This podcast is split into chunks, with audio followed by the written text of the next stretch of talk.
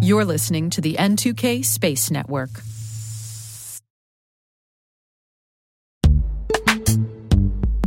This episode is brought to you by Palo Alto Networks, the leader in cybersecurity. As AI driven attacks increase, organizations can't afford to have network security that's stuck in the past. Discover how Palo Alto Networks can help you predict what's coming and proactively secure against it with a zero trust, AI powered network security platform built to secure whatever, whenever, wherever. To learn more, visit paloaltonetworks.com slash network security platform.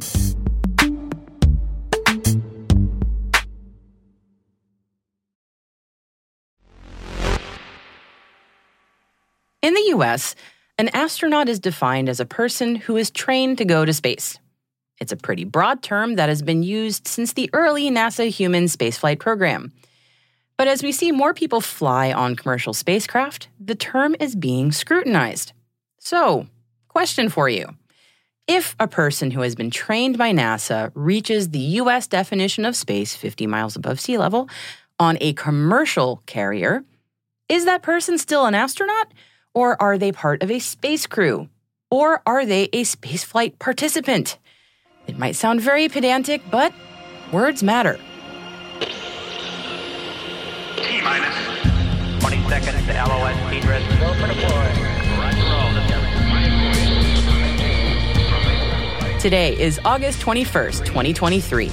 I'm Maria Varmazis, and this is T Minus.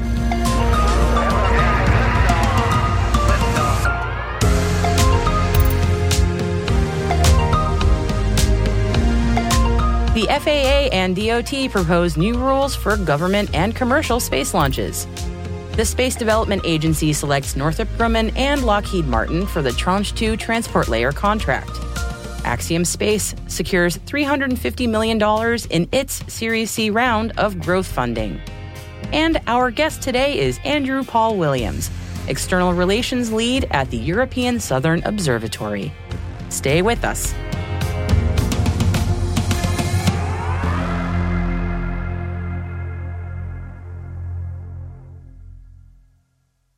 Let's take a look at our intel briefing for today. The Federal Aviation Administration and the U.S. Department of Transportation are proposing new rules that essentially take what's been happening, for the most part, and harden them as requirements. The proposed rules formalize the roles for government astronauts on commercial space launch vehicles, closing some gaps and, frankly, some weirdness due to finicky legislative language including a situation where NASA astronauts could not be considered crew or a spaceflight participant on a commercial spaceflight because they are federal employees and not employees of the commercial spaceflight company. The updated rules would require that missions that have government astronauts aboard be able to perform safety critical tasks and allow those astronauts to provide mission training for onboard crew on the aforementioned safety critical tasks. Essentially, this rules update is trying to carve out plenty of space to let NASA astronauts do the job they were trained to do on a commercial spaceflight.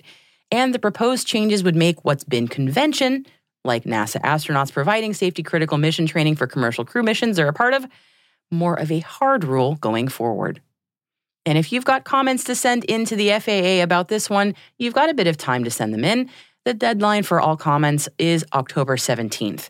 We'll link the proposed regs on regulations.gov where you can send your comments in our show notes. The U.S. Space Development Agency has selected Northrop Grumman and Lockheed Martin to design and build 72 data transport satellites for the latest generation of its low Earth orbit proliferated warfighter space architecture, otherwise known as PWSA. The contracts are worth a total of $1.5 billion. The award is for the SDA's Tranche 2 Transport Layer Beta, a constellation the U.S. military is building to provide encrypted communications through a fleet of hundreds of satellites. Lockheed Martin and Northrop Grumman will each build 36 satellites in this latest agreement. Lockheed's contract is worth 816 million and Northrop's is worth 733 million. Both companies have received awards for earlier tranche layers as part of the SDA's constellation.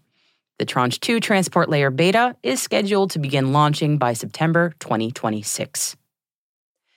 Axiom Space has announced that it has secured 350 million US dollars in its Series C round of growth funding, bringing the total funds raised to over 505 million from investors and achieving more than 2.2 billion dollars in customer contracts. Saudi investors Aljazira Capital led the Series C round for the commercial space station developer. The company's first module is currently under construction and is scheduled to launch to the ISS by 2026.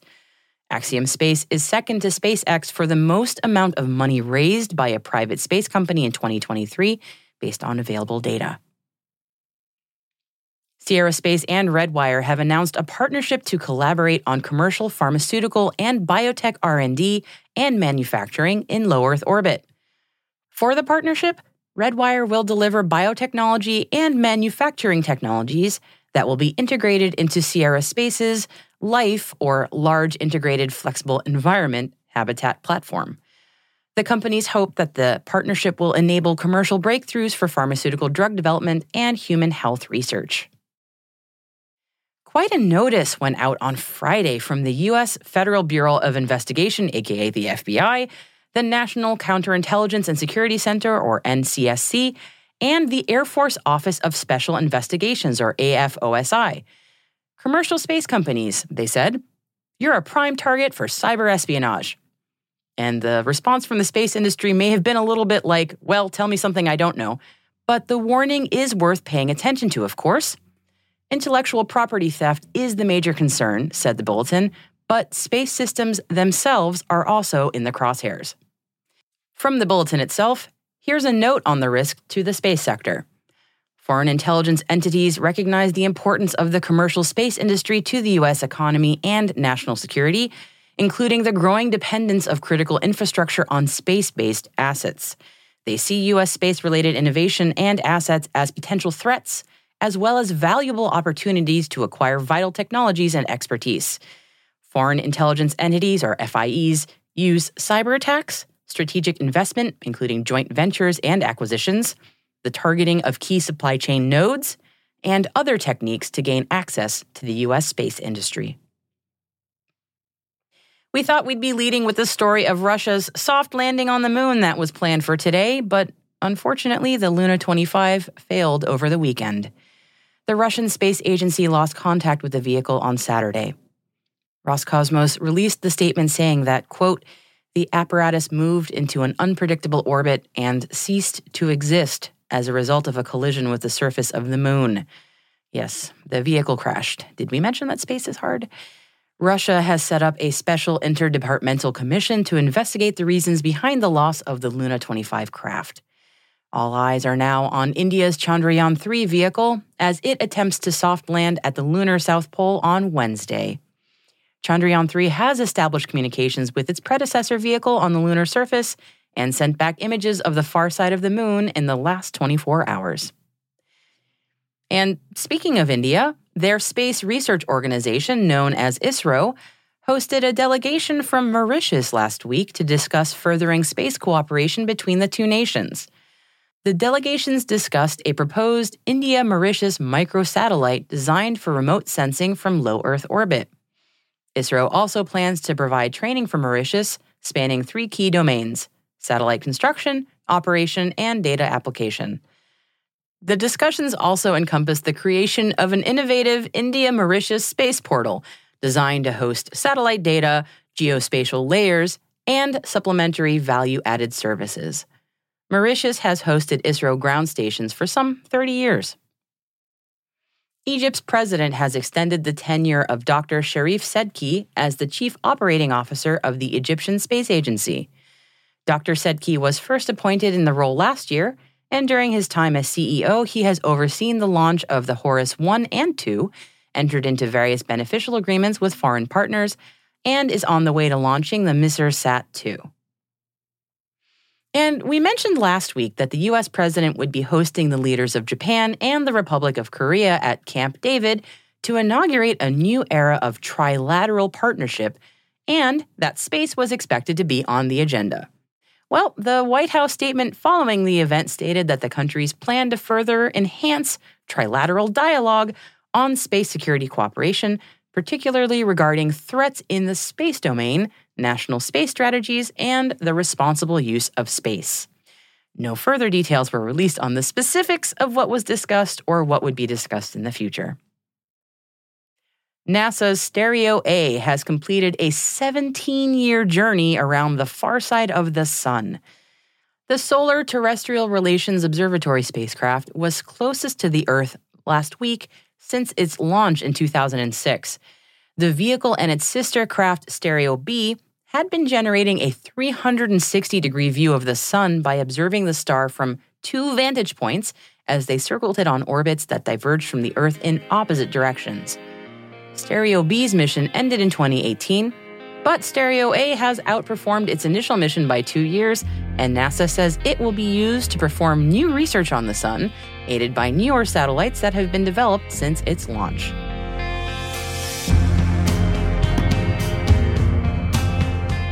And that concludes our Intel briefing for today. We've included links for further reading on all the stories we've mentioned in this episode in our show notes. And as always, we've included a few extras for you. One of them's a CNBC article on startups investing in making drugs and semiconductors in space, and another's on Blue Origin's methane emissions. You can find all these stories and more at space.n2k.com. And hey, T Minus crew, we have a new survey out. It's one big important question. What new feature do you think we should add next? The link is at the top of the show notes. We would greatly appreciate your feedback. And as always, you can also email us at space at n2k.com. Thanks, crew! And every Monday, a reminder that we produce a written intelligence roundup. It's called Signals and Space. If you happen to miss any T minus episodes, this strategic intelligence product will get you up to speed in the fastest way possible. It's all signal, no noise.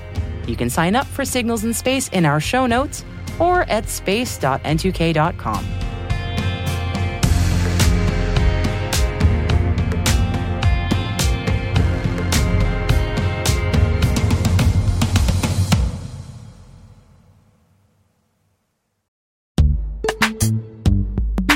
Imagine a world where you're always one step ahead of cyber threats, where your defenses are impenetrable because you see what others don't.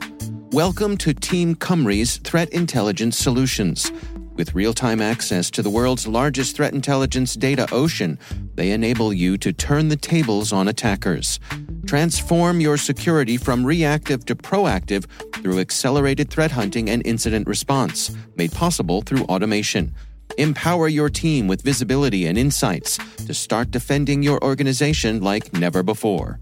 Team Cymru. Be the hunter, not the hunted. Learn more at team-cymru.com slash cyberwire. That's team-cymru.com slash cyberwire.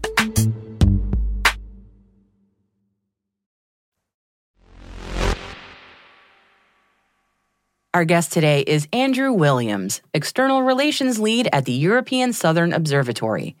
Andy is also the co leader of the policy hub of the International Astronomical Union's new center, the Center for the Protection of the Dark and Quiet Skies from Satellite Constellation Interference, or simply CPS. I started off by asking what's been going on with satellite constellations' impact on astronomy. There are different ways to mark how the space age is progressing. I think one that is interesting uh, for this conversation happened in 2017. There was a launch by the Indian Space Research Organization that broke the record for the greatest number of satellites launched in one go 104 satellites on a single rocket. And this to me really marked the start of the, the so called mega constellation era, and now we see an exponential increase in the number of satellites being launched, largely due to several private companies. So we've gone from a situation of several thousand satellites in orbit in 2017 to something like 8,000 or so uh, active satellites, 5,000 of which are in low Earth orbit. And it's increasing all the time. Now, these satellite constellations, I mean, they're providing many, many benefits, but one of the, the negative externalities, let's say, is the, the impact on astronomy. So, all these satellites are in low Earth orbit, they're very close to the Earth, and the sun is able to reflect off them and shine back down to Earth. So, any astronomer looking in their telescopes uh, in this region of space, they will start to see bright streaks from these satellites. And this is a completely new situation that uh, we haven't had to deal with before. Astronomy observatories, you know, we're typically planning and building these things over long periods of time. So we're in a situation now for the current set of observatories, you know, which were conceived maybe 10 to 20 years ago with an expectation that the sky would be clear are now facing the issue that uh, actually it's not going to be the case. And there's potentially going to be thousands of satellites overhead at any one time. So this, this is a new issue um, which we now have to deal with. And it's not just ground based astronomy. So if you think about the Hubble Space Telescope, it's actually in low Earth orbit. And you know, in certain configurations, it's looking through the shell of uh, existing satellites. So now these new satellite constellations are also affecting space based observatories. Uh, so this is another issue that, that we have to consider. Not that that's a minor thing, but it's just the optical interference. There's also radio interference, isn't there? Yeah, exactly. So in the the era before satellite mega constellations, radio observatories could find a remote region of the Earth. They could negotiate with the local authorities and create uh, what's called a radio quiet zone around that observatory and uh, essentially ban certain types of emissions from uh, taking place. And it would create a very, very radio quiet site for the radio observatories. But now we're facing a whole new era where there's potentially thousands and thousands of satellites overhead and they're emitting their signals. You know, they're electronic devices, and all electronic devices emit unintentional or unintended electromagnetic radiation just by virtue of, of their physics. This type of radiation, even though it's very weak, it can actually be picked up by radio uh, observatories, which, which are usually extremely sensitive in order to detect the, the faintest of cosmic signals. Satellite constellation provider makers, I know they're aware of this issue. What are they doing about this? Uh, do they feel some responsibility to mitigate this? Are they already actively working towards solutions, or where, where do we stand on that? So, as soon as the first Starlink satellites were launched, which was in May of 2019, because they were so bright in the sky and they were so kind of spectacular in a way. I mean, you could see this train of uh, very, very bright stars moving across the sky. Uh, the astronomy community you know, immediately started to express some kind of outrage, and actually several other companies got in touch with, with the astronomy community, and we formed a dialogue on how to fix this. And we um, we we saw some public statements by by the leadership of the companies, you know, that they were going to try and avoid uh, the impacts on astronomy. Uh, so since then, companies, particularly SpaceX, they have made um, a series of experiments to try and find a solution to the reflected sunlight problem. So, first, they tried painting their satellites dark, uh, just putting a, a, dark paint on it. And that unfortunately didn't work um, because it caused a thermal issue with the satellites and actually caused the satellite to break down. They then tried a um, an idea to put uh, a sunshade on the satellites, so it's a little flap that unfolds once the satellite's deployed, and it blocks the sunlight being reflected. And that was fairly successful, but it started to cause problems with the inter-satellite links between the satellites. So SpaceX tried a third solution, which they actually just launched um, earlier this year, and this is to create uh, what's called a dielectric mirror. So it's a mirror that reflects light only in one particular direction. So at some viewing angles, you know, it's a mirror. It's it's going to be extremely bright, but at the majority of viewing angles, it's going to be um, almost invisible to the naked eye. So this appears to have been successful. So we have defined a brightness limit that we want. It's a it's it's called the visual magnitude, and we've defined a value of seven, which is just below the threshold of what your eye can actually see. So they've more or less managed to achieve that. So that is very promising. They're offering to now share this technology with and with other satellite operators, and they are beginning to look at the radio emission problem. But this is great. But the thing is, is that SpaceX is a very different company from other space companies. So, you know, they are highly uh, verticalized. They manufacture most of the components of their satellites. They build the satellites, they build the rockets, you know, they own the whole end to end process.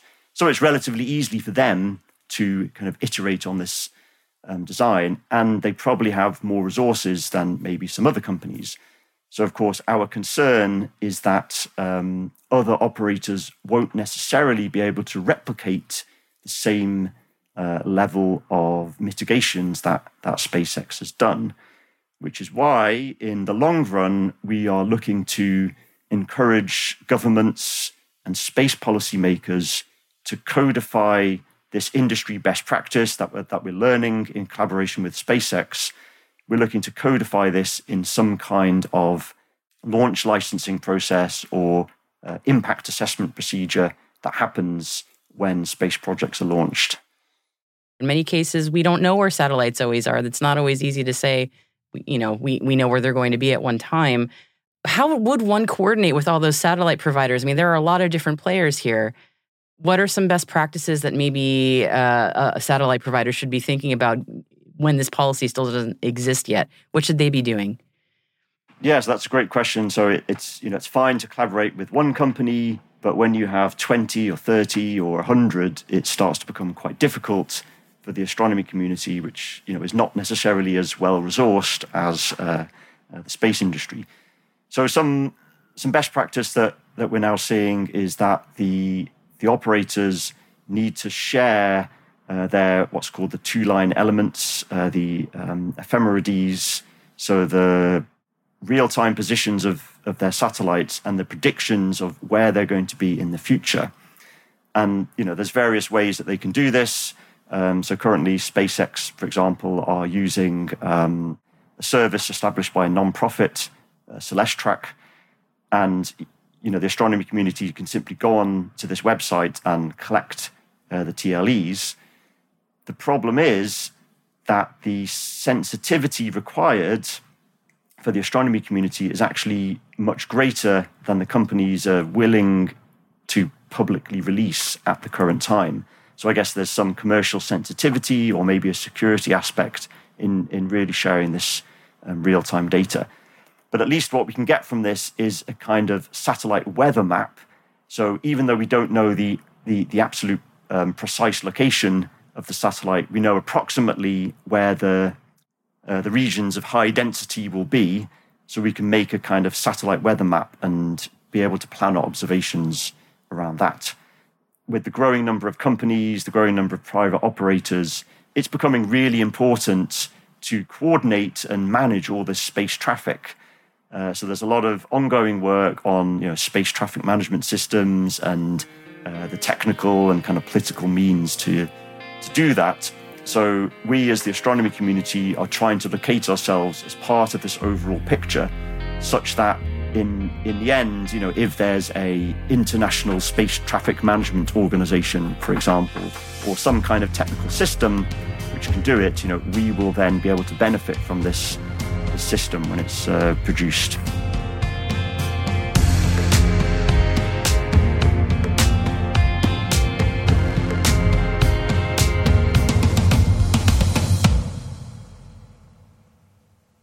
We'll be right back. With over 8,000 threat hunters analyzing over 65 trillion signals daily, Microsoft works tirelessly with the federal government to keep our nation's data secure. This 30 plus year partnership is driving mission innovation that is secure by design. Whether optimizing your existing defenses or tackling advanced threats with AI, Microsoft gives you the intelligence and the automation you need to defend at mission scale. Let's work together to stay ahead of emerging threats and secure your mission anywhere. Learn more at aka.ms slash fedcyber. That's aka.ms slash fedcyber.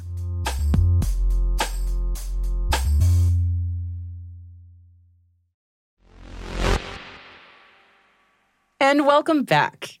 Now, have you ever screwed up at work and had the whole world notice? No? then spare a thought for the social media manager at the Canadian Space Agency, responsible for sharing an image of the moon with roads on it. And no, they weren't sharing a CGI image of what they expect the moon to look like in the future. The post went out on that social media platform formerly known as Twitter and stated that the image was of a 108 million year old Tycho crater in the moon's southern hemisphere. But eagle eyed observers were quick to notice something odd about the crater, namely, a structure and a road leading to it. Hmm, now, did we miss something about ongoing development on the moon, or perhaps that wasn't really Tycho? Indeed, it turned out that the social media manager had in fact shared a photo of the Barringer meteor crater located in Arizona, not the moon. Now, look, we get it. Our producer Alice lives in the desert southwest and will attest that the area does resemble the moon. But when in charge of a space agency's messaging, one should always cross check the source of your photograph. Lesson learned for the social media team in Canada, I'm sure, after many, many, many respondents on social media pointed out the error.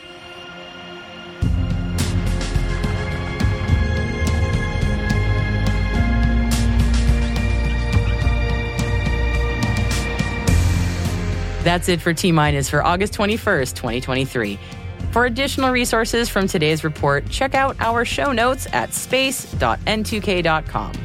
We'd love to know what you think of this podcast. You can email us at space at n2k.com or submit the survey in our show notes. Your feedback ensures that we deliver the information that keeps you a step ahead in the rapidly changing space industry. We're privileged that N2K and podcasts like T Minus are part of the daily routine of many of the most influential leaders and operators in the public and private sector, from the Fortune 500 to many of the world's preeminent intelligence and law enforcement agencies. N2K Strategic Workforce Intelligence optimizes the value of your biggest investment, your people. We make you smarter about your team while making your team smarter. Learn more at n2k.com.